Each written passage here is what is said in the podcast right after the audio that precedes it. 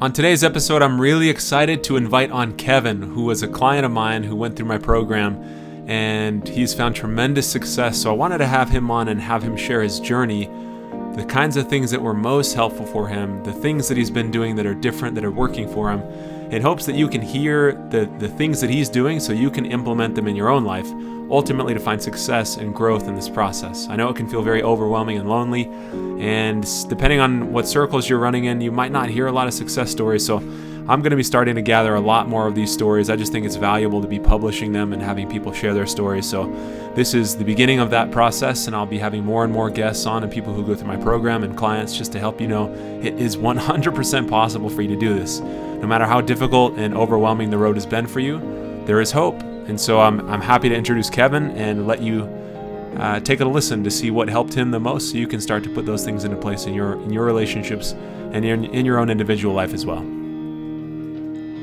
I am just so grateful for the chance, Kevin, to sit down with you. Like I was just uh, sharing this with you before we hopped on here. I think it's so, so important when people have a model for success in any aspect of life. I just briefly mentioned to you, I'll just share the story again. There's a, a guy named uh, Roger Bannister who was a runner in the 50s who wanted to break the four minute mile because it hadn't been done up at that point. And as many people have had tried doing this, they weren't being they they never had success in this. But Roger Bannister on one day, I think in like 1953, broke the four minute mile, four minute mile, which was impossible at the time. And then, so interestingly, within 12 months, 23 additional people broke the four minute mile. And it was only because it's not because they became better athletes. Those people had already been running for who knows how long their whole lives, but the belief that it was possible was broken. And so mm-hmm. I appreciate you being willing to share your story, your journey, just to help people recognize like they don't have to deal with this forever. And there is a way out, and just having you share some things that helped you, and hopefully that they can start to implement those things as well and get get their life back from this. So thank you so much. Genuinely, yeah, I appreciate it. Of course. Of course. I'm I'm excited to to to be here and to be able to share and um be able to be the the runner, I guess. Yes, you know? yeah. and we need um, lots more of those. Yeah. So yes, I really appreciate yeah. it. I just sure. would love to have you start off, if you wouldn't mind, just sharing a bit about your journey, just kind of the background. And I know for people when they get first exposed, then just kind of slowly becomes more entrenched, and then they try to stop and they feel like they can't. And I just wondered kind of a little bit background about where your process yeah. took you. Um, I, I feel like um, like if we go way way back, um, I started watching porn at a very young age, and I think that that's very common with my generation and yep. plenty of generations to come. I feel like it just keeps getting younger and younger. Um, but I, I, believe I was around 10 years old whenever I was first expo- exposed to porn. Um, and I had been addicted since. Um, whenever I was initially uh, exposed, I didn't know what to do about it, but then I just kept flashing those images back into my mind, and um, young, curious brains will seek out that, and I created these these patterns and these uh, these habits. Um, so I I feel like it's relevant to talk about my story in regards to my relationship um, with my wife. And so in in 2017, I met my wife um, late 2017, and um, of course, just girlfriend at the time. And at this point, I had a full on blown addiction. Um, and th- there had been times where I'd tried to stop, and times where I've been like, ah, no, it's fine. It's just something that I do, whatever. Um, and so I've I'd been conflicted for a long time about it. Um, early into our relationship, I opened up about my porn usage and how I did watch porn, and I wanted to know what she thought about it. And she immediately was so supportive. She didn't judge, she didn't um, say anything, but like she just kind of she just said, "I'm here for you. If this is something that you want to work on, like I want to work on it. Like I I don't feel offended by the fact that." you watch porn like i don't i don't take that personally i i get that this is a bigger problem than than us um like this has been with you for years um and so she was very understanding there um and naturally i chose to spend the yet the rest of the four years in our relationships not opening up to her about it i I continued to stay in my addiction, and um, I never opened up to her about it. Um, again, I did the same thing as previous, and I would I would try to get clean, and then I'd be okay with it, and then I try to get clean, and I'd be okay with it, and it was very um, off and on for a long time. And quick um, question on that, if I can, was yeah, a part of yeah. what made it hard to open back up was did she think that you were doing better, or you just didn't want to tell her to disappoint her, or what made it difficult to open up again? I, yeah, so like at this stage in our relationship, it felt like it was just something that we just didn't talk about. So okay. it was like I did have that conversation early on, but it was like I had taken that conversation and just gone yep. like oh, put it we, away. We don't we don't talk about that. Like yeah. you know, like yeah. it was like check. We've we've done that. We've handled it. Yeah. okay. So at this point, it was there was like there was no communication there, um, good or bad, and she she wouldn't open up. She wouldn't come to me about it and ask about it either. Okay, um, that makes sense. It was like we both kind of separated from that conversation that we had early on. Um, so anyway, it came. It, all of this culminated to, um, of course, like sometimes she would ask, and I would say, "Yeah, I'm good," you know, and lie. Um, but it came to February of 2021, and I was caught. Um, my wife was using my iPad, and she saw something that I had been looking at on there, um, and that deeply hurt her um, because she just all of a sudden didn't know if she could trust me. Um, and so that was kind of the first time that I came to grips with okay, this is a problem. This could have a detriment, detrimental impact on me, on my relationship, and on uh, my wife as well. Um, and so at that point, I realized I needed to kick it into gear and like try to actually beat this addiction. And I tried going to therapy. I tried joining a couple of men's groups. Um, and that lasted for, mm, I think like until December. So I stayed, I stayed clean for, for a time. Um, but I, I relapsed again and almost for all of 2022, I was in that on again, off again situation. But my wife this time fully believed that I was clean, that mm-hmm. I had gone to therapy, okay. I was clean, I had dealt with all of this stuff. We had some tough conversations, but this was this was the era where I was in a in the deepest lie um, because I had been so open with her for my journey, and I was clean for the longest time I had ever been clean. Which was um, like how long, roughly? Like, I think eight, ten months, somewhere around there. Um, and so I was I was clean for a very long time compared to what I'd ever done, and yep.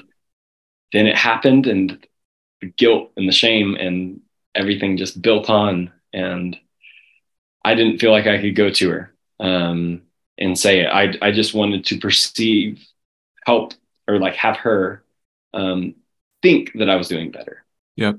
Um, and I lived in this lie for so long that eventually I started to justify it to myself that I was like, well, we don't have sex a lot, so this is just my way to, you know, get that out, you know. And so I, I made up all of these lies to um to justify it. And um, all of this built up to the second time that I got caught, and I had a second phone that wasn't blocked. Um, that was one thing that we did the previous time. We blocked a lot of my access because yep. um, that kind of helped.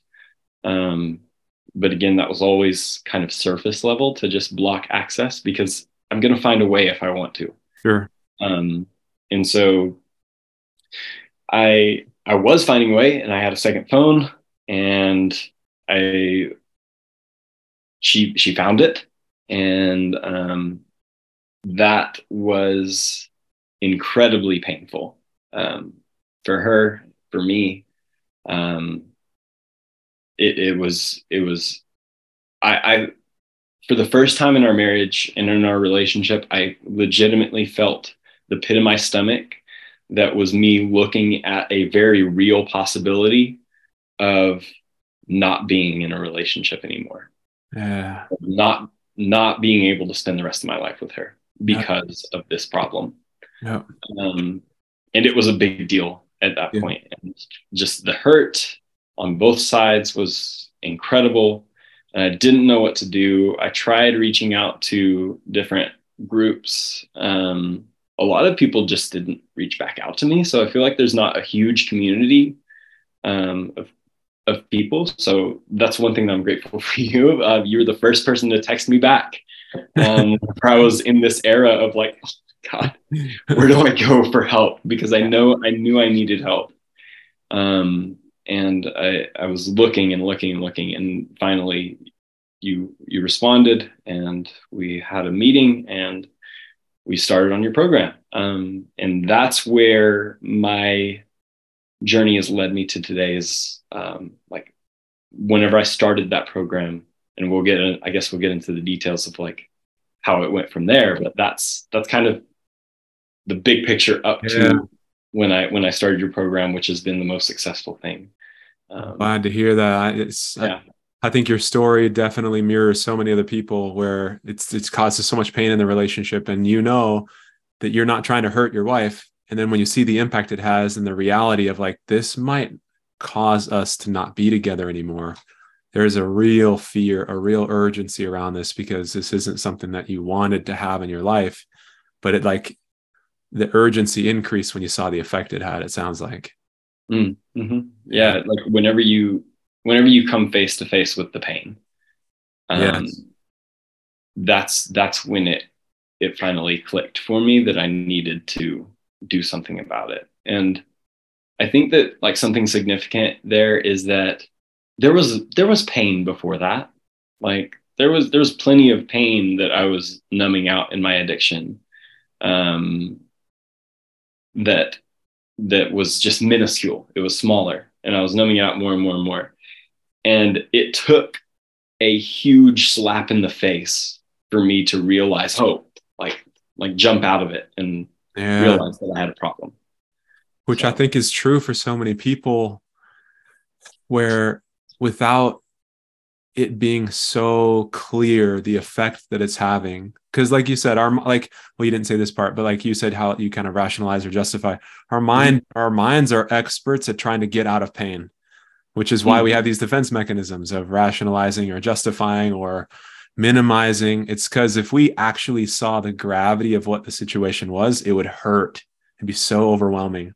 And it sounds like that moment for you is this light switch of like, I have to get this taken care of, and then sought help. That was, yeah, that, I, I just think I, a lot of people can relate to that idea. I was curious just when you were trying on your own, what did you feel like? Like, how did you understand? Uh, how do I ask this? Like, what did you think the problem was? if it's just like oh if i just did this it would solve this or wh- where did you feel like it stemmed from um, a lot of the times whenever i was working on my own um, i thought it was different things at different times. Um, so i i would think that it was purely just um, it was the porn right? Like I, I am addicted to porn. If i can stop watching porn then i'll be okay. All right stop watching porn stop watching porn stop watching porn stop watching mm-hmm. and i'm just repeating this to myself all the time um, and obviously that's not helpful because um, number one, know that, right? Yeah. Um, to help, and then also I'm thinking about porn all the time. Right. that doesn't even if I didn't watch porn, I'm still thinking yes. something through that lens of like I have a porn problem like the whole time. Um, at other times, I thought that the problem was um, with just being addicted to my phone. Um, so it wasn't necessarily porn. It was just like me me feeling like I need to go to my phone, um, and so I would put my phone away. Um, and so I'm I'm constantly focusing on all right, don't get on your phone, don't get on your phone, don't get on your phone. And so that that was the problem. And then also um, I'm religious, I'm Christian, um, and so I, I would think it's it's Satan tempting me, mm-hmm. and so I would just be like, all right, divert, pray, divert, pray, divert, pray. Um, and I found that like none of those really helped because they didn't really help me get to the underlying issues that I found that I ended up having a lot of work to do on myself. Um, like after that, so I guess before getting into the program, it it wasn't helpful to um, to view my porn problem as a porn problem. Mm-hmm. I guess. Mm-hmm. Oh. I think that's such good insight because I don't know. I, I recently had this idea of like, how, how do I explain this better to people? I think you're, what you're saying is exactly right, where the, the porn is just a symptom. Mm. And unless you know where that's coming from, it's almost like if you have a headache, it could be coming from, you know, 10 different things. It could be dehydration. It could be like something serious, like a brain tumor pushing against your brain. It could be any number of things. But if you apply a solution to the problem that doesn't exist, like if you're if you're not actually thirsty, but it's a brain tumor, but you're drinking a bunch of water thinking like, oh, this is going to fix it. And it doesn't. It's just, it's a, I think it's a misapplication of a strategy that's just, it, it it's not addressing why it's happening. So that's why I was mm-hmm. curious just along the way, how you, how you saw that. After you started working in the program, what did you start to better understand about what was driving it? That it wasn't actually yeah. just, it wasn't a porn problem, it was something else. Yeah. So um, I think, I think if I try to be kind of succinct with my journey, there there's so many different things that I learned about myself through through like in the past five months. Um, and if I were to kind of put them into two categories, um, one of them is I have I've had really really bad um, what's what's the word that I'm looking for um, like a view of myself, um, self confidence. Mm, okay. Like, uh, really bad self confidence issues, um, and if you if you talk to anybody that I know, nobody's gonna say that uh, like oh he, he, seems confident he's fine, um, but like so much of my of my actions and my behaviors um, in my day to day life were because of a lack of confidence. Um, so that's one area that I realized I, I didn't have.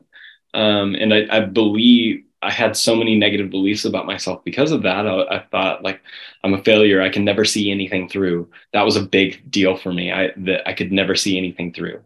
That was one of the biggest hurdles I had to get over. Mm. Um, and then the other area that I've improved a lot, or really just changed a lot, is my view of intimacy and what intimacy looks like in my relationship. And I've learned so much um, about what intimacy looks like and what it should look like, and not this pre-programmed notion of, well, intimacy is penetrative sex all the time. Right. Um, right. All of media and all of porn pushes onto you for eternity. Yeah. Um, yeah.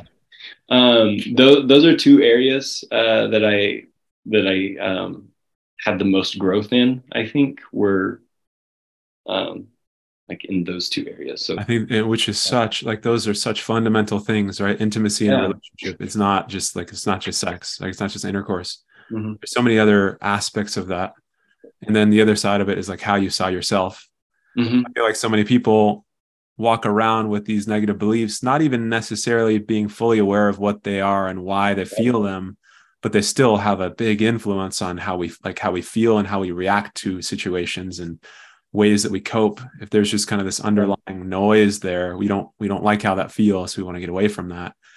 I'd love to have you share just even a little bit more about just maybe the first category or i guess yeah. uh, yeah the first one as far as like self-esteem. Mm-hmm. what do you you said it was just like noticing or starting to become aware of how you saw yourself which was can't see anything through or mm-hmm. being a failure. What was helpful for you to start to unwind these beliefs? Because i feel like so many people can relate to that. Yeah well, I feel like the first step was like just realizing how I have those beliefs. Like I would I would start looking at like how I would react to different things in my in my everyday life, and I would realize, oh, why am I taking that course? Well, what do I believe about myself that leads me to that action? And so much of it was like, well, I'm a failure. I can't see things through, and so um, and like for example, um, just with my porn addiction in general, um, that was probably the biggest thing that I felt like I couldn't really see things through. So, um, because I tried so many times, I don't know how many times I tried to stop porn, um, and it, I just went back to it.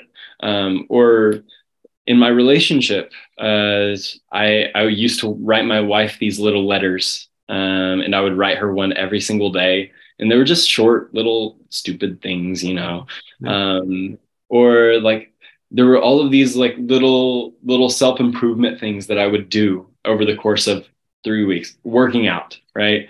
Um, i would i would work out for three weeks. And it got to the point where while i was in this journey of recovery i i mentioned to my wife that i was going to go work out. Um, and she said well let's see how long that lasts and instantly i was like oh it hurts right hurts. yeah yeah, yeah it hurts and um, so like we had this big discussion about about me and about how how she perceives me and how I perceive myself and how like I had this big issue about how I didn't really see anything through. Now, was she completely wrong to say that let's see how long that lasts?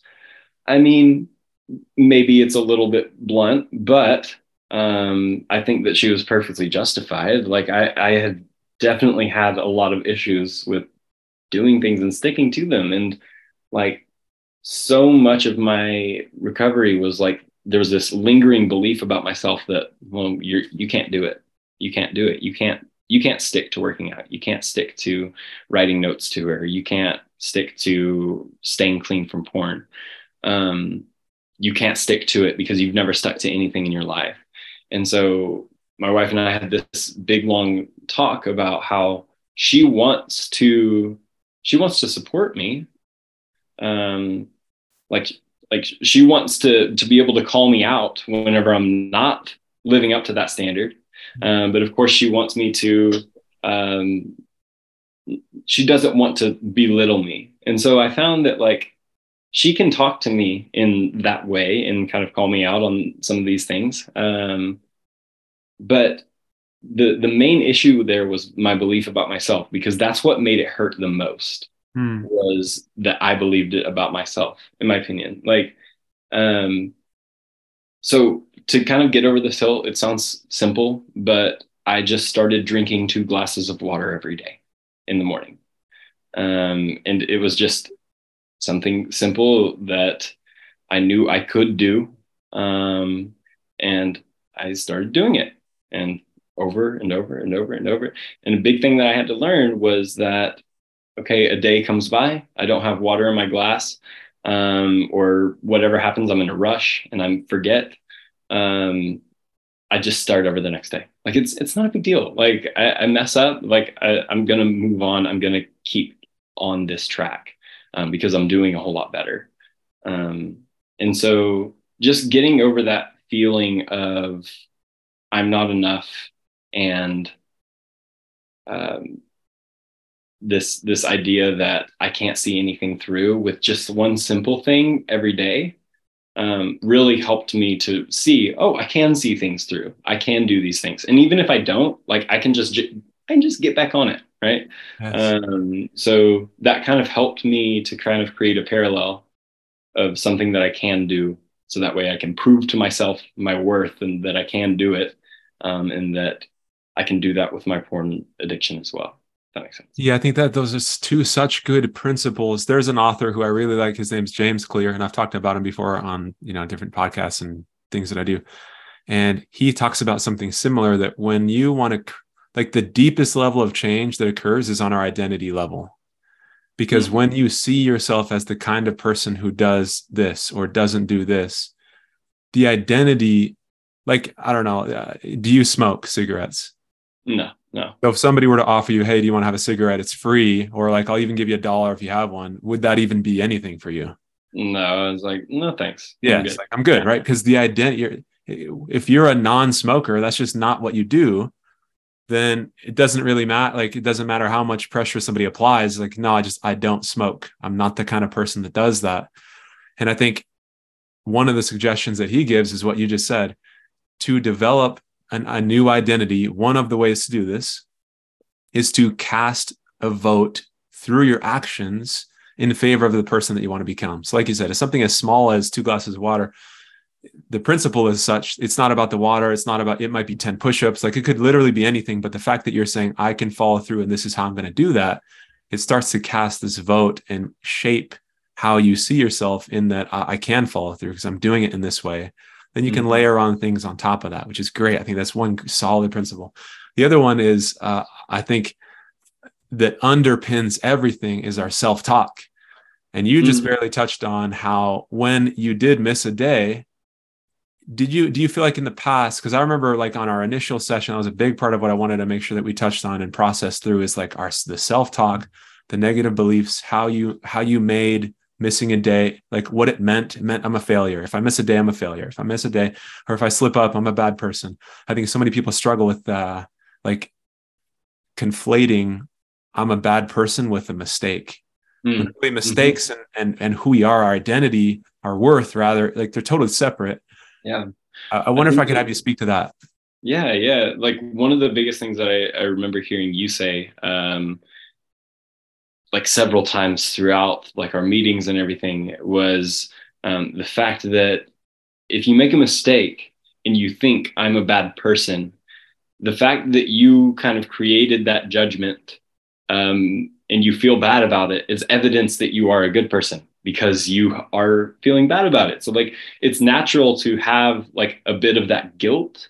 Um, but the guilt is different from the shame. Like the so um like it doesn't affect who you are. You can still be that person who wants to um to be free from porn. You can still have that those goals and fall short sometimes.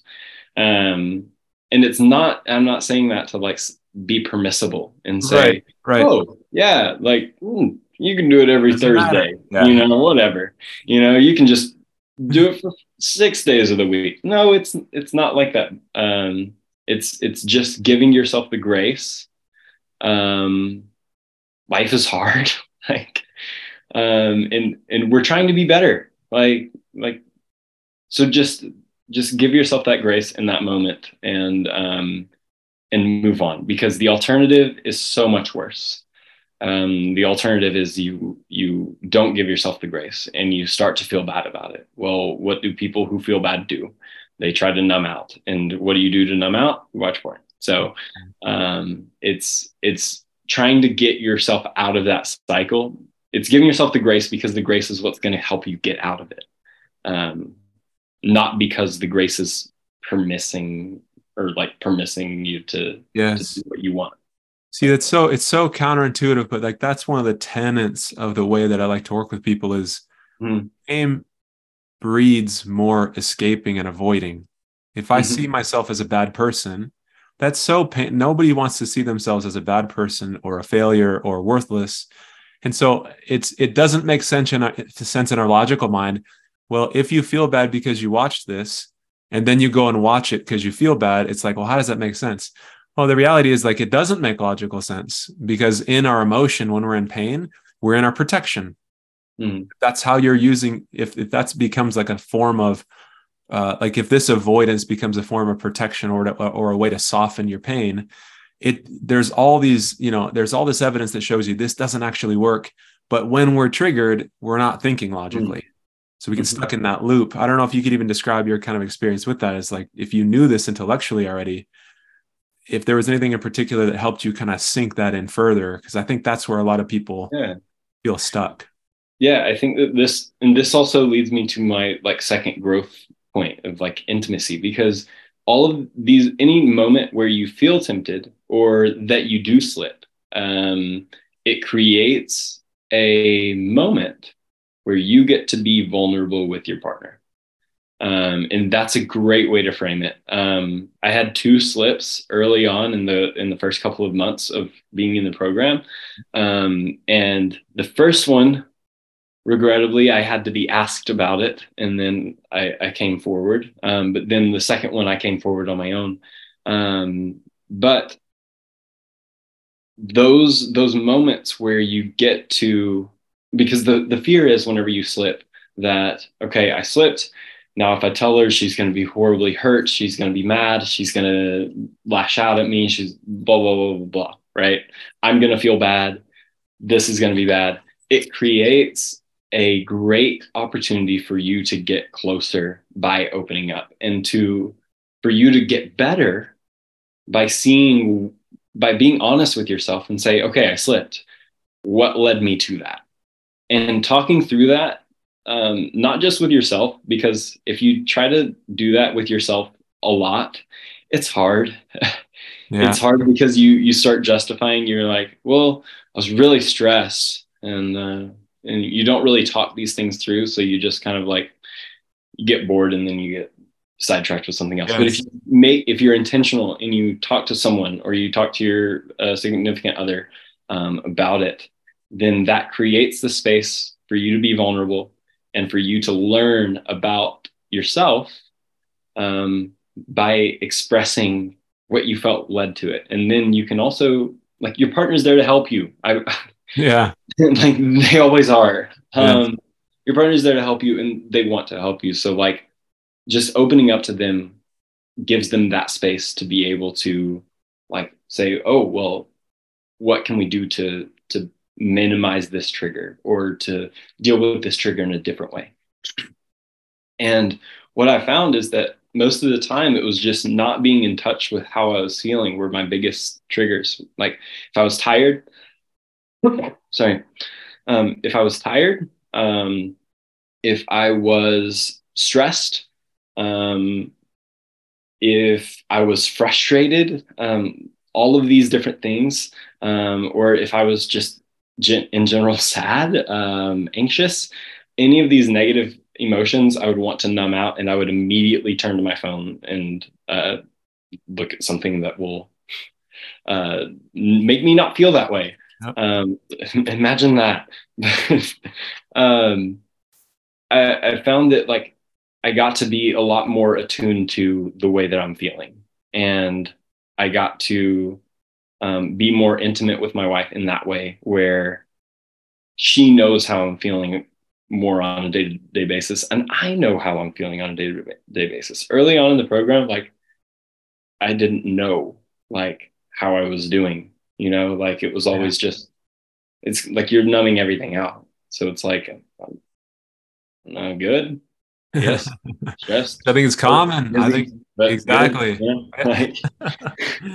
which I think so many people do. So many people yeah. do, and we all have just like different ways of distracting ourselves. Like you said, whether it's like music or just scrolling social mm-hmm. media or food or watching TV. Like there's so many different ways we just kind of avoid and mm. don't think about what's going on. So I, I think that's such a key skill that you really worked hard on is to mm. develop this awareness of like what am I feeling? Because once you're this is going back to what I said earlier once you know what's going on you can address the need and get it met in the way that it's you know in the way that it actually helps if you're tired for example the need isn't to stay up and watching you know watch another show the mm-hmm. need isn't to like oh, i need to unwind and watch a show or pick up my phone the need is like i need to go to sleep right now and once you do you get that need met you just feel better in the morning or if the need is you know i had a disagreement with my wife i need to clear this up and make sure we can reconnect uh, it could be it could be anything but i think it all becomes clear once you develop that skill of being able to be aware of what it actually even is.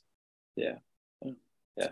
Do you feel like the work that you did, how like how do you feel like this the inner work of changing beliefs, developing new identity, being more intimate with your wife, how do you feel like that started to then influence the triggers? So as yeah. far as the triggers go, like we will still experience stress and loneliness and boredom yeah. and frustration I was just wondering if you felt like the work that you've done influences the ability to navigate your triggers differently. Can you maybe describe what do you notice is different now with how you hmm. respond to those? Well, the biggest difference I think is that I notice them and I don't just immediately just like run straight to the way that I cope. Um, but then once I notice them, it's it's nice to be able to go to my wife and like talk about it.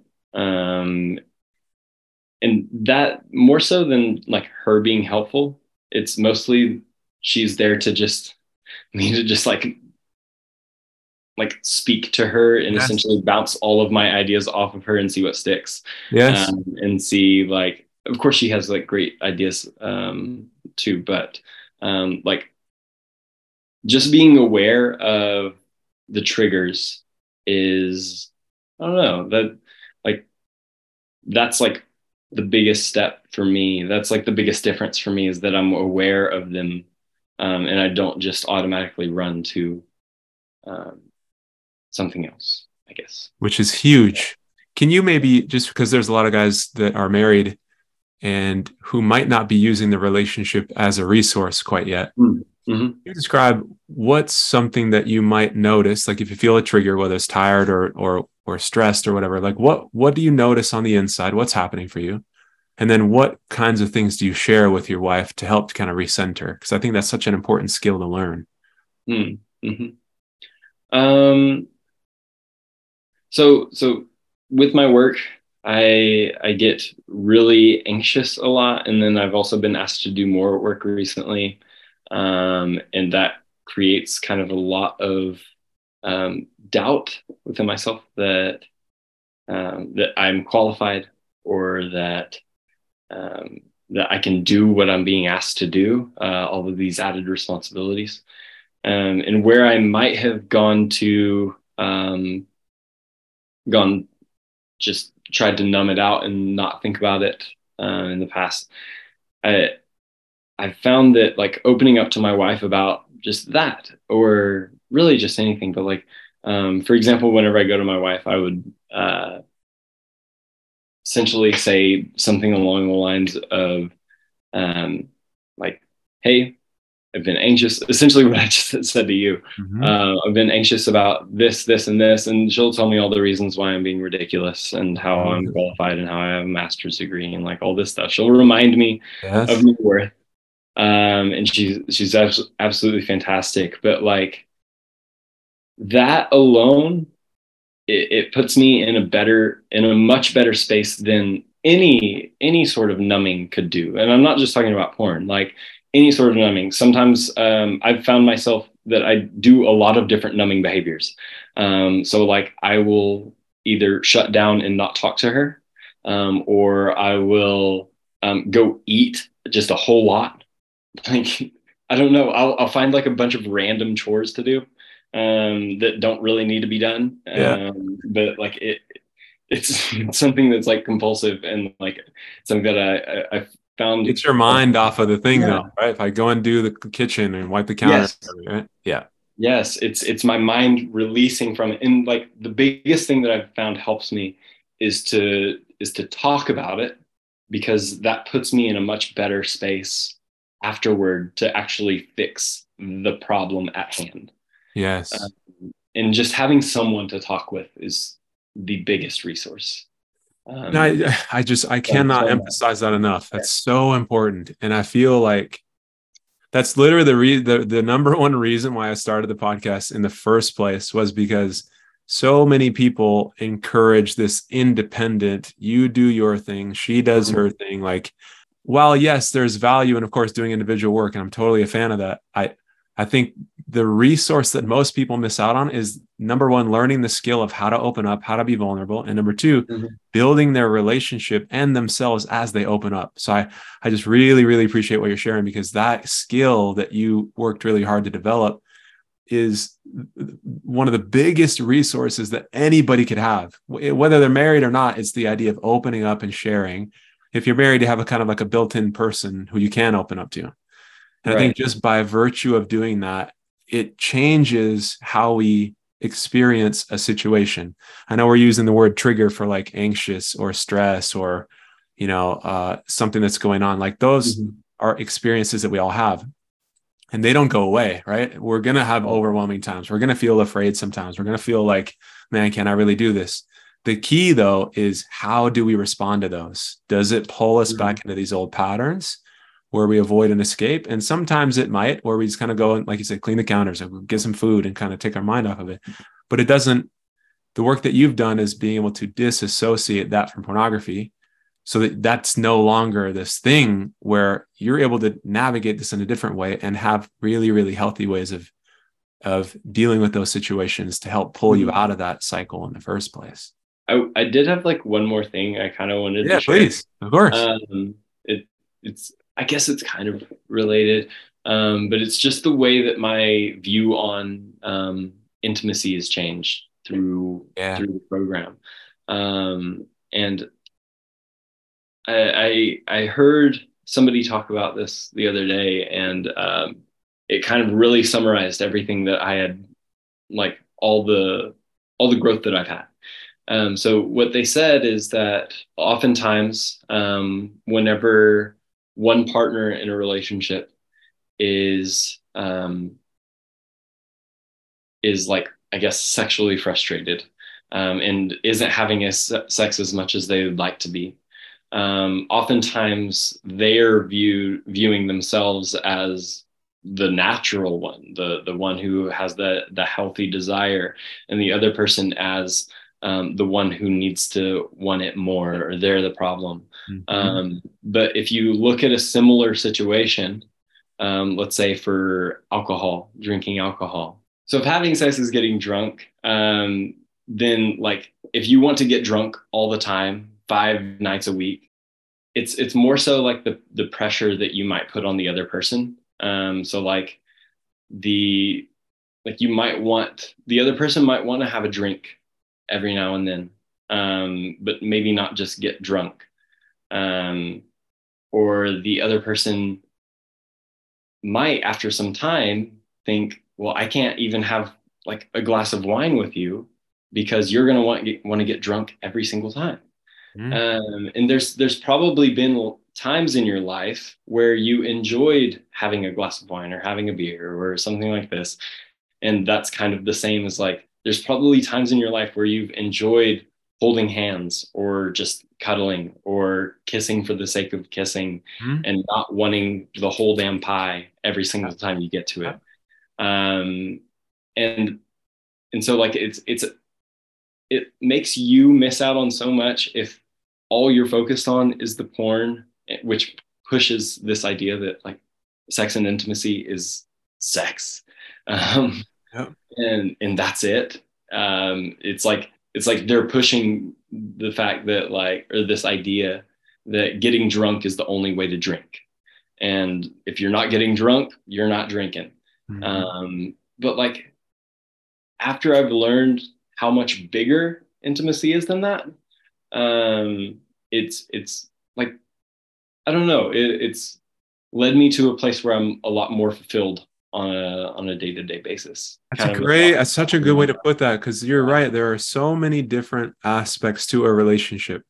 Yeah. And when people are exposed to pornography and that's what they're watching, that's the kind of content that they're seeing, it shapes how we view sex and relationships, where it becomes more one dimensional. It's like this is the pinnacle. When mm-hmm. in reality, there are so many aspects that we miss out on if that's the only thing if we're me- if that's all we're measuring is like are we having enough sex? And if not then i'm pissed or i'm resentful. Mm, we are then i'm happy. But the reality is like you just said like a, a- something as simple as affection or sitting next to each other on the couch on the couch or kissing or just talking or Right, spending time yeah. going on a date being outside. There's so many things that we can do that help us to feel connected to our spouse. And until that's that idea is recalibrated it's really easy to get stuck on the frequency of sex in a week and if it doesn't meet my expectation then i'm resentful. I i, I think you're speaking to Mhm. something that i feel like people can benefit from right? No judgment. Like if that's where people kind of feel like their the paradigm is right now. But i really like how you're helping expand the idea. Like for you it sounds like you felt more joy in the relationship more fulfillment having Yeah. that expanded more. Yeah, uh, like hundred percent. Um, and it doesn't create. It creates a whole lot less pressure, um, which is a big big trigger for my wife. Um, like if she feels um, pressured to have to put out or whatever, you know, like once a week, twice a week, or whatever. Like, Yep. problem is me. The problem is me wanting to get drunk all the time. Um, but like, like, does my wife want to get drunk? Absolutely. Like, she Sure. wants to get drunk, but she doesn't want to feel like pressured into getting drunk because I have this need where I need to get drunk once a week or twice a week or whatever, you know? Yep. Um, and how do you fix this problem? Open your mind and open your heart up to these other forms of affection. And most of that work is done for you in the program just by being open and vulnerable. Um, that is the biggest piece of intimacy for our relationship that is like our gauge to see like how well we're doing is like are we talking? Um and and i don't know like everything else kind of falls in place. If we like know how how each other are how we are um and we're opening up to each other um and we're not retreating away from each other. Um if we're being open and honest about how hard life is sometimes um that's the biggest thing that drives us together. Yes. Um, that which I really I appreciate the fact that you're emphasizing that because I just find that when people learn those skills and can have those conversations, can understand how they feel, can start to process these beliefs about themselves, including their spouse in that process, truly everything can change for somebody. And so I think you're hitting the nail on the head with some like really key things that I hope other people, as they hear this, they're like, okay, I need to start focusing on this too. I need to start focusing on these, how I'm seeing myself. I need to start focusing on building this intimacy with my wife, sharing, understanding how I'm feeling, working with those things so I can solve this issue instead of thinking like you said in the beginning it's not it's not a porn problem it's there's stuff underneath the surface that you're trying to distract mm-hmm. yourself from mm-hmm. by addressing those things directly then the it's it, the porn can almost take care of itself in so many instances because you're handling the stress and the anxiousness and the worries so differently that it doesn't pull you back into that old pattern Yeah. yeah any last thoughts? I really appreciate your willingness to be here and just sharing the success that you've had with this. Anything else that you might share with somebody who might be at the beginning phase of this, thinking like, I'll never be able to get past this. I keep struggling. You've already shared so many important things. So I just wonder if there's any other last little takeaways you might want somebody to know. Yeah. Um, just, just you being here and you listening to this um, feel good about yourself.